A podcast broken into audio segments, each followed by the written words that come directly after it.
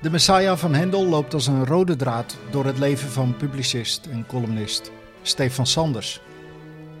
De muziek roept op deze dagen rond kerst jeugdherinneringen wakker. De nerveuze moeder, de nachtmis, het platenspelertje met de kleine boksen. Meer dan 50 jaar later is Stefan nog steeds niet uitgeluisterd op de Messiah. Al wordt hij nu minstens zoveel geraakt door de tekst als door de muziek. In deze podcast vertelt Sanders fladden uit zijn levensverhaal. En ergens komt ook nog Sven voorbij, een dikke tiener uit Berlijn. Als hij nog leeft, heeft hij op zolder vast nog een verzameling Dinky Toys.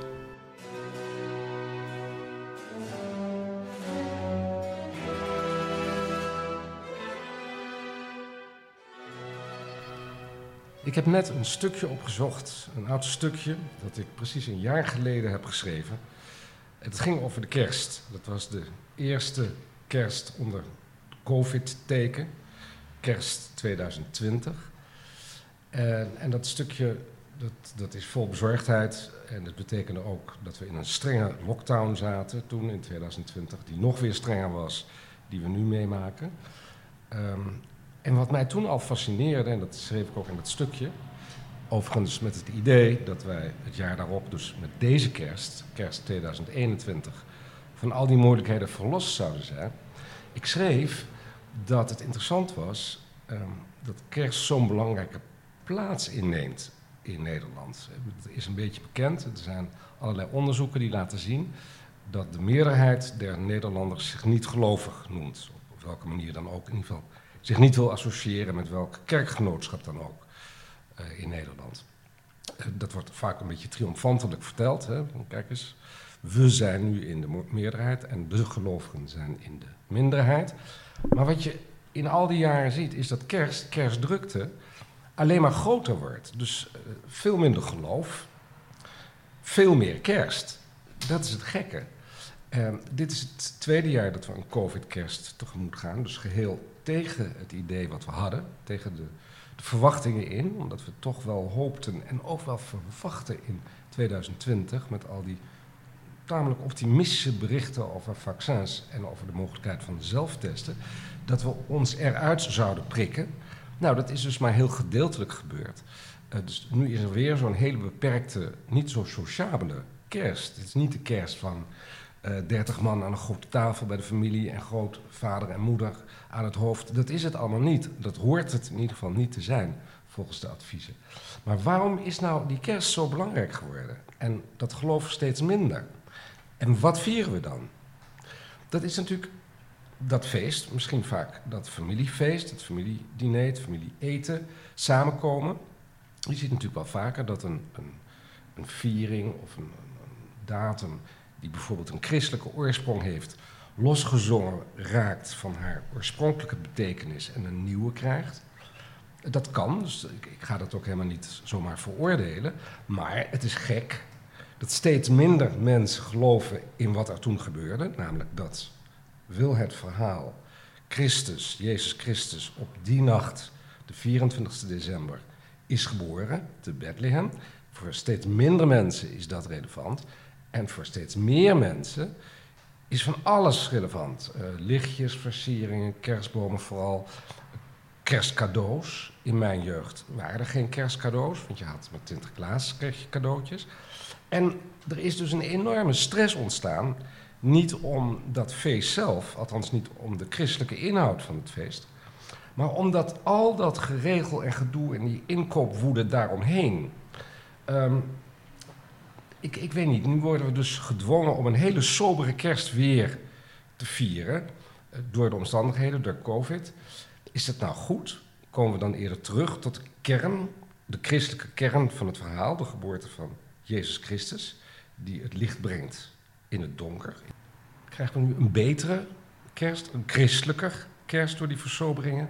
Ik weet dat niet.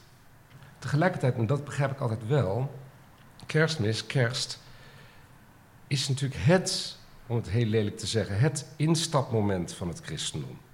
Dat is eigenlijk het meest laagdrempelige feest wat iedereen kan begrijpen. Omdat een geboorte van een kind, dat, dat is een ervaringsweten, dat verandert heel veel in het leven van mensen. Zelfs als je zelf geen kinderen hebt, zoals ik, heb je dat gezien bij vrienden. Ik heb het bij mijn zuster gezien. Op het moment dat daar een kind komt, eh, dat, staat het leven op zijn kop. In, in positieve, maar ook negatieve zin. Verandert er alles. Dat is niet alleen een kind wordt geboren, maar jij als ouder wordt ook weer opnieuw geboren. En moet je jezelf weer opnieuw uitvinden in een hele andere, nieuwe verhouding. Nou, dat, dat idee van kerst, dat wordt nu aangekleed met heel veel lichtjes en, en, en eh, kerstcommercials en al die dingen. Ja, ik, ik, ik ben er eigenlijk niet zo tegen. Uh, in die zin, wanneer dat een toegangspoort zou kunnen betekenen voor mensen om naar dat verhaal, het verhaal van de nieuwe geboorte, te kijken. Niet alleen de nieuwe geboorte van een kind, maar mogelijkerwijs dus ook de nieuwe geboorte van de omstanders, van de ouders, maar ook de mensen die daaromheen staan. En dat is denk ik voor mij wat kerst zo ontzettend bijzonder maakt. Er is een kind geboren, maar het betekent ook dat wij als omstanders, als mensen die het vieren, of je nou gelovig of niet gelovig bent, de mogelijkheid wordt geboren opnieuw geboren te worden, nu als volwassene. En dan gaat het niet alleen over de fysieke geboorte, want dat is dan, als het goed is, dan een tijdje achter de rug. Maar het gaat wel om de tweede geboorte, de wedergeboorte. En die wedergeboorte, die kan je dan noemen de geboorte waarin je uh, positie kiest als volwassene. In politieke zin, um, in, in publieke zin, hè, dus je dienstbaar maken voor de publieke zaak, voor het algemeen belang of wat dan ook. Maar ook in religieuze zin. Je, je, kan pas op latere leeftijd je realiseren wat dat geloof allemaal kan inhouden. En dan pas kan je er ook heel hoogstpersoonlijk gestalte aan geven. En wat betekent dat dan als ik zeg ik ben gelovig? Voor mij is dit uh, de vijfde of zesde gelovige kerst na 40 jaar van niet-gelovigheid. Dus um, het is een sobere kerst. Het is voor mij ook een gelovige, uh, katholieke kerst. En um, nou ja, dit feest is mij sympathiek. Um, omdat het zo laagdrempelig is.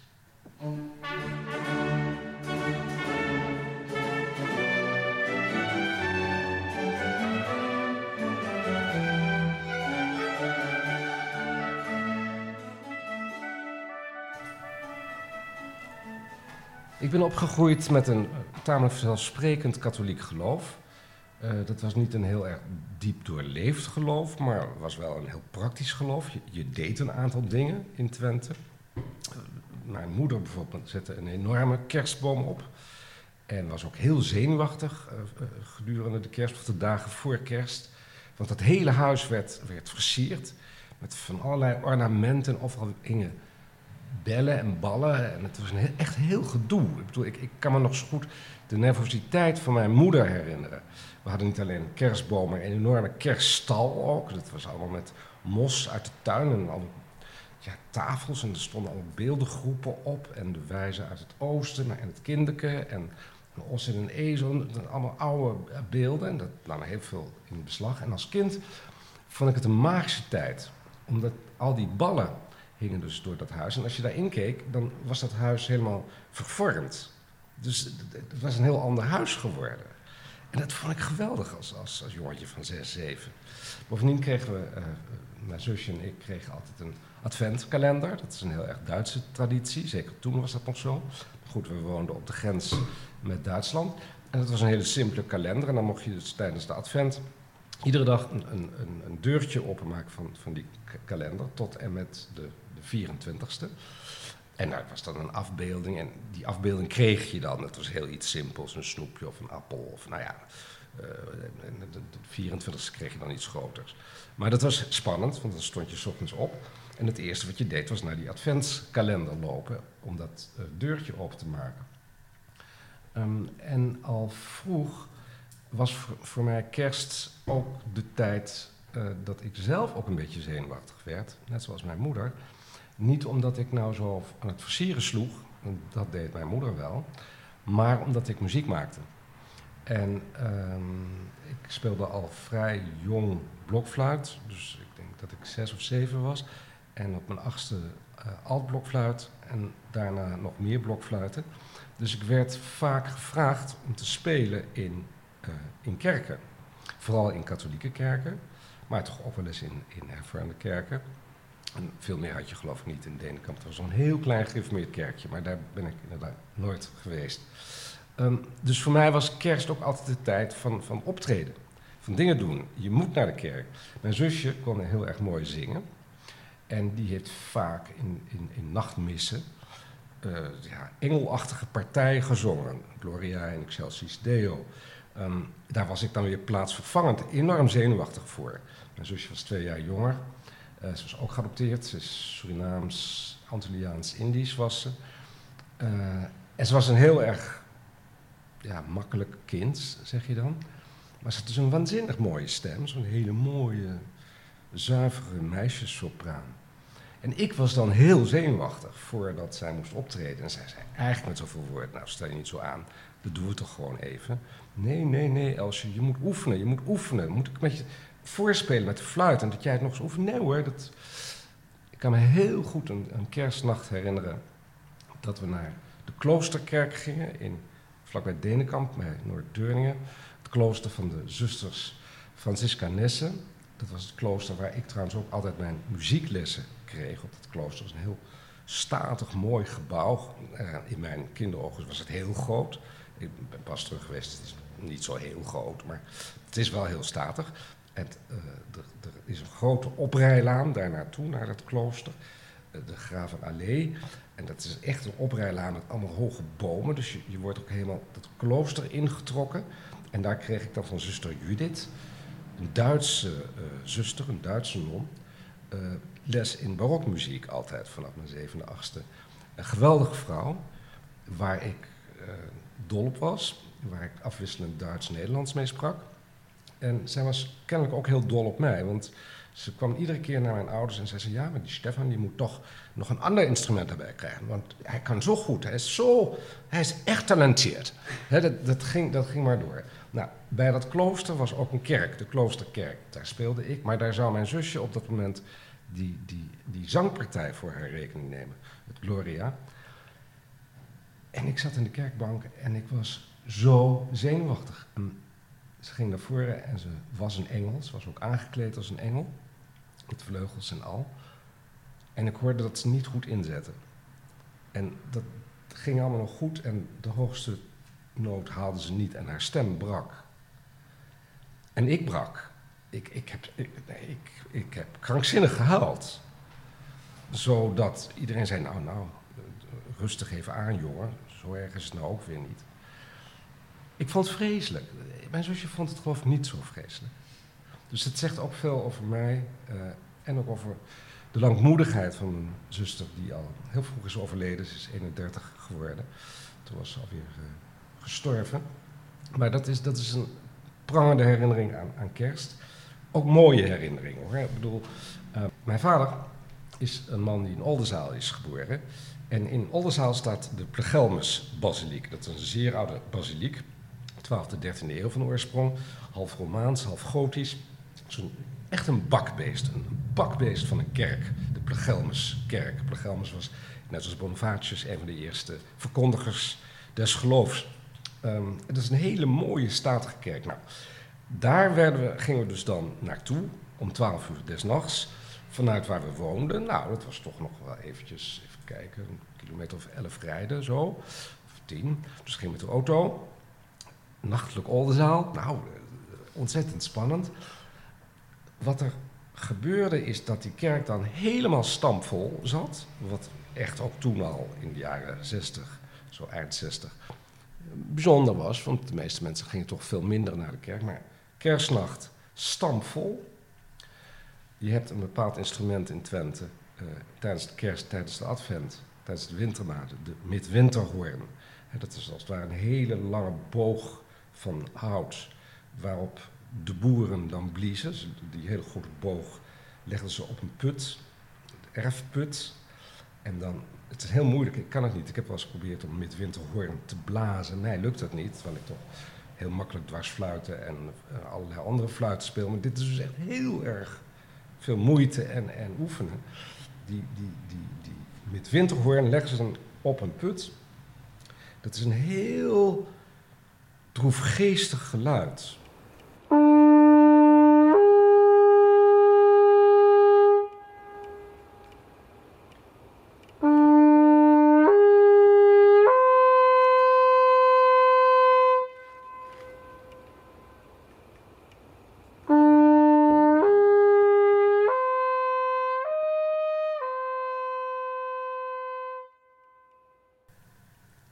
Het sterven van een mammoet. Zo, klinkt het eigenlijk. En eigenlijk was dat het idee dat die boeren onderling, en vaak ver van elkaar verwijderd, zo contact hielden via die midwinterhoorn. We gaan weer terug naar de Plegelmes. Het is half twaalf. Om twaalf uur begint de nachtmis. Uh, en die mis begint met het blazen van de midwinterhoorn in de kerk zelf. Nou ja, iedereen is dan al aangedaan. En dan komt eigenlijk iets wat vind ik nog steeds heel erg prachtig is.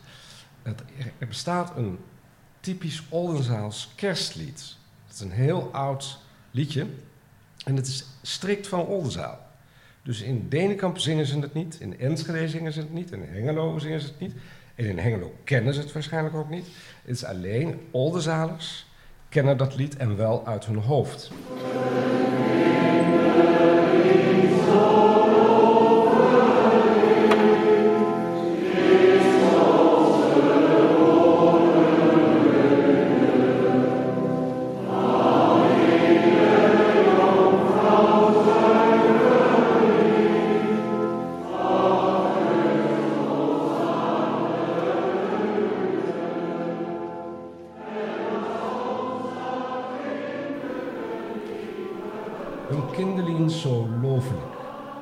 Is ons geboren heude. Van enig jonkvrouw, zuiverlijk. God troost ons arme leude. Dus een, een, een kindje zo lofwaardig is vandaag, is nu heden geboren. Door uit de ene jonkvrouw, maagdelijk. God heb, heb erbarmen met onze arme lui. En was ons dat kinderke niet geboren, zo waren wij alle te malen verloren. Als dat kindertje niet geboren was geweest, dan waren we allemaal verloren geweest. Dat hel is ons aller. Hel doe seuten, Heere Jezus Christ. Dat doe den mensen geboren bist. Dat hel is voor ons allemaal. Dus heil aan de zoete Heere Jezus Christus. Dat doe den mensen geboren bist. Dat u voor de mensen geboren hebt willen zijn. God beheurde ons voor die helle. God boet ons de hel. Dat is dat, dat kerstlied, dat Oldenzaals kerstlied, dat ze dus in Deenkamp niet kennen en ook Marsum niet kennen, alleen in Oldenzaal. En dat wordt volle borst door die kerk gezongen. En dat is geweldig, met heel veel wierook eromheen. En die met winterhoorns. En zo'n stamvolle kerk. En het Twentse accent. En nou ja, dat is voor mij, dat was voor mij kerst.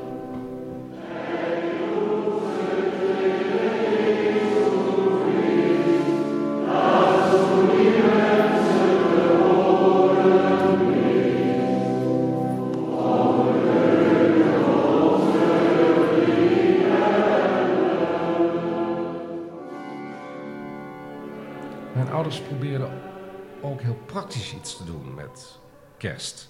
Dus niet alleen dat hele huis versieren en uh, logés die ook overkwamen. De broer van mijn vader woonde in Amsterdam, nou die kwamen dan meestal logeren. Maar wat ze daarnaast ook nog deden was, ehm, eh, ik ben dus opgegroeid met mijn zusje, twee adoptiekinderen officieel.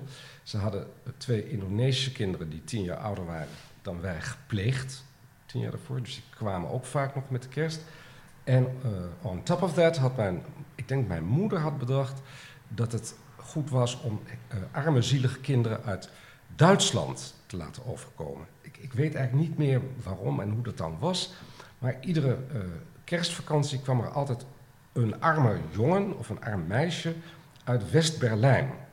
Dat zal wel iets ook nog met die Koude Oorlog te maken hebben gehad. maar die kwam dan twee of drie weken bij ons logeren en aansterken eigenlijk, want dat waren hele arme kinderen uit, wat ze dan zeiden, ongelukkige milieus. Uh, ik kan me heel goed herinneren dat uh, tijdens een bepaalde kerstperiode, dat zal in 1970 of zo zijn geweest, en ik een jaar of negen, tien, dat, dat Sven kwam. Sven was dus een hele dikke jongen uit West-Berlijn. Uh, ik begreep van mijn moeder van tevoren dat hij was opgegroeid in een snackbar. Zijn moeder was, had een snackbar en die vader was dood en ze hadden heel veel kinderen. Nou, het was een heel treurig verhaal, geloof ik. Uh, en uh, we, haalden Sven van de trein. Die kwam aan in de trein, Oldenzaal, de trein, grote trein uit Duitsland. En Sven was inderdaad mijn leeftijd maar vijf keer zo dik. Ik was heel erg mager, ik was een schermwinkel, maar hij was een tonnetje. Uh, het was ook een heel moeilijk kind. Ehm, maar daar moest ik dus juist alle begrip voor hebben. Het was me ingeprent. Want we hadden heel leuk de logeerkamer in ons huis ingeruimd voor Sven. Maar Sven dorst niet alleen te slapen, dus dat ging niet door. En Sven kon uiteraard ook niet zomaar bij mijn zus, zusje op de kamer. Dus ik zou met Sven de kamer moeten delen. Nou, dat heb ik geweten, want dat, um, Sven was, was, in mijn ogen was het een, een heel, raar iemand. Ik, ik, had nog nooit zo iemand ontmoet. Eh, ik weet de eerste keer dat, dat wij dus naar bed gingen en dat ik zei, maar je moet eerst tanden poetsen bij de wasbak. Dat hij me al heel raar aankeek, tanden poetsen. Dus ik gaf hem de tube tandpasta. En die drukte hij gewoon in één keer helemaal leeg in zijn mond. En die ging hij dus opeten. En, en, moest ik hem uitleggen, nee, nee, maar je moet een borstel nemen. Nou, had hij uiteraard niet, maar oké, we hadden nog even tandenborstel staan. En zo leerde hij dus tandenborstelen. Sven was gewend om uh, s ochtends, middags en s avonds een kroket te eten of een frikandel of iets uit de snackbar. Dus al het andere, dat, dat, dat ging eigenlijk niet. Maar wij hadden eigenlijk helemaal geen frikandellen en kroketten in huis. En ook geen frituur, dus hij moest toch iets anders eten. En hij was dus niet gewend aan de natuur. Het was een, een hele besneeuwde kerst dat jaar. Er lag diepe sneeuw in Twente. En hij vond het allemaal prachtig. Uh, hij had ook nog nooit gesleed. Dus mijn moeder vond, als jij Sven nou eens even meetrekt over de akkers heen, door het Twentse landschap, dan heeft die jongen ook nog eens wat. Uh, dat deed ik natuurlijk, maar Sven was nogmaals heel zwaar. Bovendien was Sven helemaal niets gewend. Op het moment dat hij een paard zag of een koe, werd hij helemaal enthousiast, want dat had hij nog nooit gezien in Berlijn. En dan stond hij op en dan riep hij: Een pferd, een pferd! Maar er zijn dus heel veel paarden die loslopen in Twente. Dus dat gebeurde nogal veel. En het, het, moeilijkste van dit al vond ik dat ik daar dus nooit iets over mocht zeggen. Ik mocht er ook niet over klagen, want Sven was zielig en ik was bevoorrecht. En dat was nou precies de gedachte van kerst. Sven, kan ik me ook nog heel goed herinneren, heeft afscheid genomen door al mijn Dinky Toys mee te nemen. Kennelijk met de zegen van mijn moeder, niet met mijn zegen. We hebben hem op de trein gezet. Hij had een grote reep chocolade gekregen, die hij meteen aanbrak op weg naar Berlijn. Hij heeft niet op of omgekeken. Wij stonden als gezin nog na te zwaaien. Hij was in zo'n chocolade verdiept. Tegelijkertijd denk ik wel hoe lastig en moeilijk ik het toen ook vond als tienjarige, is niet slecht voor mijn ouders dat ze ons dat hebben bijgebracht. En dat je ook heel praktisch moet handelen als je zo'n kerstgedachte gestalte wil geven. En dat je ook echt iets van je eigen comfort uh, opzij moet zetten.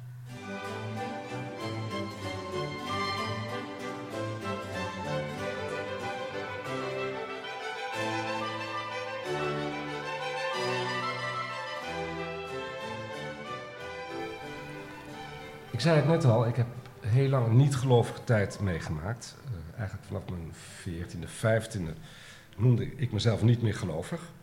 Ik kwam overigens nog wel in kerken om daar muziek te maken. En pas de laatste acht, negen jaar ben ik weer bezig geweest met dat geloof. In het bijzonder het christelijk geloof, in het bijzonder het katholicisme. Um, voor mij is altijd toch, ook in die ongelovige tijd, een band geweest met dat geloof via de muziek omdat ik altijd ben blijven musiceren, in ieder geval tot aan mijn 223ste, heel intensief zelfs. Um, en als jongen had ik een klein oranje pick-upje, zo'n heel klein pick-upje, waar de loudspeakers die zaten op die box en die kon je er dan zo afhalen. En dan was het gewoon zo'n ouderwetse draaitafel. En het, het, verhaal wil overigens dat toen ik werd geadopteerd uh, door mijn ouders, Um, ik zal een jaar of zes, zeven maanden zijn geweest, dus daar weet ik niks vanaf.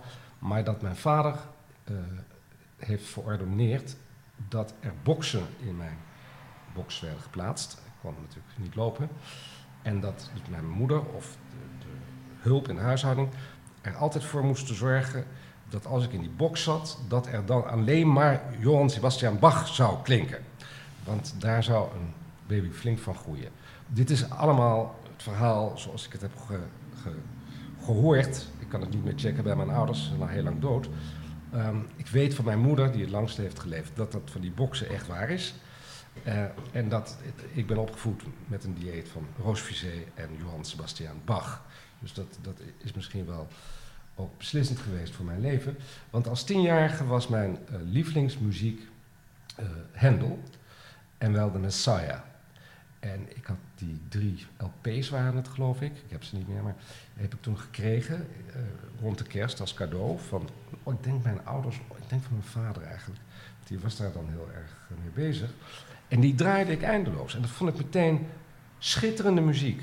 Zonder dat ik nou alle verwijzingen, de Bijbelse verwijzingen, uh, begreep. Want wij, wij lazen eigenlijk geen Bijbel in dat gezin. Heel veel katholieken doen dat gewoon niet. Ik bedoel, er was wel een Bijbel, geloof ik, of misschien wel twee. Maar daar werd nooit uit voorgelezen. Dus dat wist ik allemaal niet. Maar de Messiah van Handel, ik draai hem nog steeds eindeloos eh, in deze tijd. Nog even iets over die muziek van Handel. Uh, Georg Friedrich Handel, het was natuurlijk een geweldige man. eigenlijk een Duitser. Lang in Italië geleefd. daar heel veel opera's geschreven. En toen uiteindelijk naar Groot-Brittannië, naar Engeland vertrokken. Daar heel succesvol geworden. En de Messiah heeft hij echt in de kortst mogelijke tijd gecomponeerd. Dat is ongelooflijk.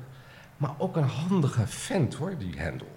Want die Messiah is dus, hè, de Messias, is dus wel, zowel bruikbaar voor kerst als voor Pasen. Het gaat namelijk en de geboorte van Christus wordt daar uitgebreid in bezongen, anders dan in de Matthäus Passion, die echt een paaspassie is. Nou ja, de Passion zegt het al. Maar de Messiah gaat ook over Pasen, over opstanding of verrijzenis. Um, ik wil heel graag een, een deel laten horen, een, een, een, stuk van die, van die Messiah, omdat dat voor mij goddelijke muziek altijd is geweest en is gebleven. En, en dus altijd die muziek, uh, de band tussen mij en het geloof heeft betekend, ook toen ik niet meer geloofde in God. Uit het eerste deel van de Messiah uh, komt dat lied. For unto us a child is born.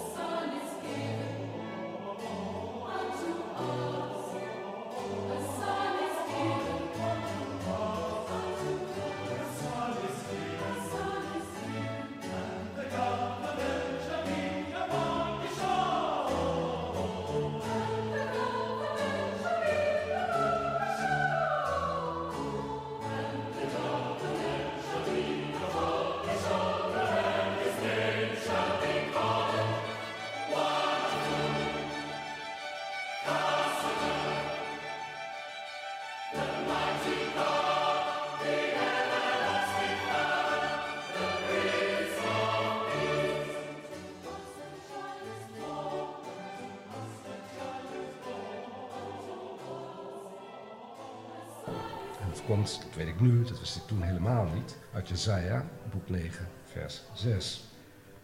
For unto us a child is born, unto us a son is given, and the government shall be upon his shoulder, and his name shall be called Wonderful, Counselor, the Mighty God, the Everlasting Father, the Prince of Peace. dus ons is een zoon geboren. En de regeringsmacht zal op zijn schouders rusten. En zijn naam zal genoemd worden. Wonderlijk, geweldig, counselor, uh, de, de, de, almachtige God, de eeuwigdurende Vader, de, de prins van de vrede. En dat, dat goudgerande, wat, wat Hendel zo heeft, hè, dat is alsof je altijd, alles is in goud gebaat. Dat, dat, dat is en heel groots en in dit geval, en ook heel glorieus, is jubelend. Het is echt blijdschap. Hè? Het is echt blijdschap die Hendel hier uh, laat klinken. Maar het is ook in de tekst, in die tekst van Jezaja, de, de vooruitzegging. Dat is natuurlijk in, in het Oude Testament is dat voortdurend het geval dat profeten zeggen, maar er zal iemand komen, er zal iemand komen. Uh, de Messiah zal komen. En er zijn heel veel profeten die dat de hele tijd maar weer aankondigen. En deze tekst van Jezaja gaat dus over een vooraankondiging van wat zal gebeuren. En voor Hendel, als goed christen, was natuurlijk Jezus Christus, die profeet, die aangekondigde profeet. En dus was de Messiah in Christus op aarde gekomen.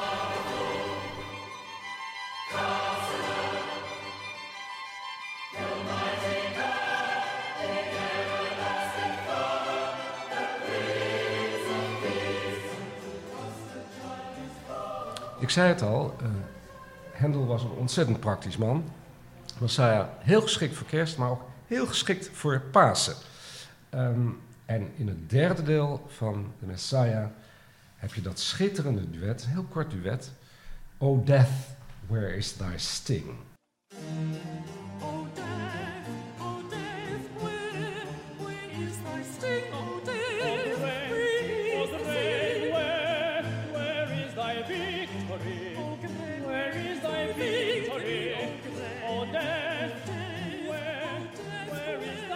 Death, where is thy sting? O grave, where is thy victory?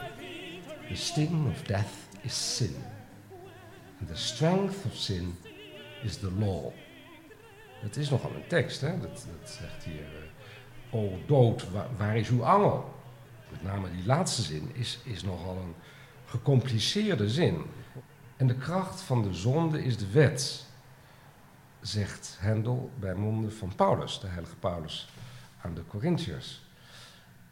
Dat is een ongelooflijk moeilijke, gecompliceerde laatste zin. De, de, kracht van de zonde is de wet. En het is des te schrijnender dat nou Paulus, de heilige Paulus, uh, deze zin heeft uitgesproken. Waarom? Omdat Paulus natuurlijk een Joodse man was. Een Romeins-Joodse man die, en dat is een heel bekend uh, beeld, die op weg naar Damascus ineens getroffen werd door een visioen. En uh, voor die tijd heette hij Saulus. En ineens zegt hij: Nee, ik heb Christus gezien. Ik heb God gehoord. Ik heet Paulus. En waar hij voordien, voor die tijd, christenen vervolgde, als Romein, als, als Romeinse Jood, ging hij nu het verhaal van Christus verkondigen. Nogmaals terug naar die, naar die zin. En de kracht van de zonde is de wet. Welke wet wordt hier bedoeld? Dat is misschien allereerst de wet van de Romeinen, de wet van de wereldlijkheid. Christus heeft ook gezegd, weten wij, mijn koninkrijk is niet van deze kosmos, niet van deze aarde. Dus kan zijn tegen de wereldlijke machten, die wet. Maar pijnlijk genoeg, en dat is natuurlijk waarom Paulus zo'n buitengewoon bewonderenswaardige, maar ook zo'n tragische, verscheurde figuur is, was hij natuurlijk ten diepste een Joodse man. Dus die wet is ook de wet van Mozes, waar hier afscheid van wordt genomen. Paulus altijd Joods gebleven, maar daarnaast, of daarbij ook christen geworden. Dus ervan overtuigd dat de Joodse Messias, die zo vaak is aangekondigd, in Christus present is gesteld. Vlees is geworden. Deze Joodse Paulus moest en zou toch ook afscheid nemen van de wet van Mozes, omdat er nu alles was veranderd. Want Christus was verschenen. En, en hier zien we die ongelooflijke tragiek van iemand die en Joods is en ook altijd Joods zal willen blijven, want het is zijn volk en tegelijkertijd niet anders kan dan zichzelf christen moet noemen, om te zeggen, maar dit is het teken Gods. Hij heeft zijn zoon geïncarneerd, vlees gemaakt, heeft hem geboren laten worden in Bethlehem. Voor ons, voor ons heil, om onze zonde te wissen. En de wet van Mozes is niet meer onverkort geldig. Dus het is zondig om alleen nog maar aan die wet je vast te houden, omdat Christus alles heeft veranderd. Hij gelooft dat iedereen die geroepen is tot Christus en dus tot God, dat hij erbij hoort, ongeacht afkomst, stam, klasse, man, vrouw, slaaf, Griek. Dat is zo revolutionair, maar dat heeft hij dus moeten bevechten op zijn eigen Joodse geschiedenis. En dat is ook tragisch. Ik heb een boek geschreven dit jaar, het afgelopen jaar. Dat boek heet Godschaamte. Dat is een gek woord. Althans, die twee woorden afzonderlijk zijn niet zo gek, maar God is niet gek. Schaamte ook niet, maar bij elkaar gekoppeld is het vreemd. Maar als schrijvende, uh, en het heeft een tijd geduurd, 2,5 jaar of zo, merkte ik dat, die samenvoeging van die twee begrippen, God en schaamte, voor mij heel essentieel is. Um, ik, ik ben iemand die zich snel schaamt. Dat kan je zo uitleggen dat ik me heel snel schaam tegenover de buitenwereld. Dus de groep waar je bij wil horen en waar je misschien dan net niet bij hoort. En die groep beschaamt jou. Dat is één ding. Twee is het idee dat je kan schamen ten opzichte van jezelf, je ideale ik. Hè, dat je eigenlijk dacht dat je wat beter in elkaar stak dan je steekt. En dat je eigenlijk veel minder goed doet uh, dan je doet in het dagelijks leven. En ten derde dat is de meest ingewikkelde vorm van schaamte. Dat is de schaamte, of het ontzag op zijn minst, dat je voelt op het moment dat je dat grote Godwoord in de mond neemt. Zonder enig ontzag kan je je niet verhouden tot God, lijkt me. Als God dat, dat ganz andere is, hè, dat totaal onvoorstelbaar andere, zoals de theoloog Karel Barth uh, heeft gezegd, dan kan je dus niet zomaar aanschuiven alsof je een, eh, een biertje gaat drinken aan de bar. Dat, dat, gaat daar niet. Dus schaamte en God, voor mij liggen die um, dicht bij elkaar. Uh, gelukkig niet alleen voor mij. Um, Paus Franciscus heeft uh, een klein boekje geschreven. En dat boekje heeft als titel De naam van God is genade. Dat is nog niet schaamte, nee, de naam van God is genade. Maar de paus zegt ook, paus Franciscus, schaamte is een genade. En zo kun je dan misschien het begrip schaamte opvatten. Dat schaamte je uit je zelfvoldaanheid haalt. En mensen zijn ontzettend tevreden met zichzelf, misschien een beetje ontevreden, want ze vinden dat ze nog meer hebben verdiend in wereldlijke goederen, in complimenten, in aandacht dan ze krijgen. Maar Franciscus de Paus zegt nee, schaamte is nou precies het moment dat je uit je zelfvoldaanheid wordt getild. Schaamte is een richtingaanwijzer. En dat zou de, wel de richting kunnen opwijzen van een zekere genade. Goddelijke genade die jou toevalt. Um, ik vind dat zelf mooi gedacht. Het klopt natuurlijk ook heel erg in mijn idee van godschaamte. Uh, ik heb dat citaat van Paus Franciscus overigens pas later gelezen. Ik had dat boek toen al geschreven. Um, en intuïtief dacht ik, nou ja, als hij het zegt, dan is het niet helemaal krankzinnig om te veronderstellen dat God en schaamte iets met elkaar uitstaande hebben. En wat gebeurt er nou met kerst? De meest onwaarschijnlijke gedaante die een messias, een messias kan aannemen, is een kind. Een kind is tegelijkertijd voor ons gevoel zondeloos, schuldeloos, van net geboren. Um, en er zijn heel veel gelovigen, katholieken en protestanten, die dat toch niet vinden, want die geloven in de erfzonde. En ook dat, dat ongelooflijk mooie, gave babytje, daar zit al kwaad in.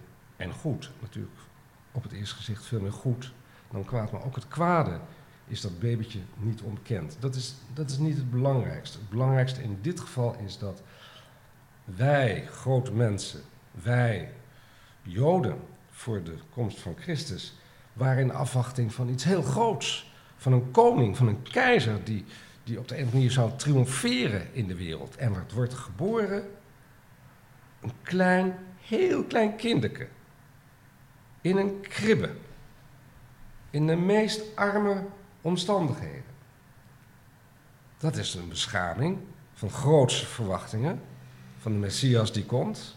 Misschien wel op een groot, ja, met, met een, een groot rijtuig met paarden die door de lucht vliegen of wat je dan ook voor je ziet. Maar in ieder geval niet een net geboren kind in het stro in een kribbe met een os en een ezel ernaast, om maar aan te geven dat we hier niet in een villa zijn. Nou, die beschaming, dat is dus de opening van God aan de wereld. Zo willen wij dat geloven met kerst.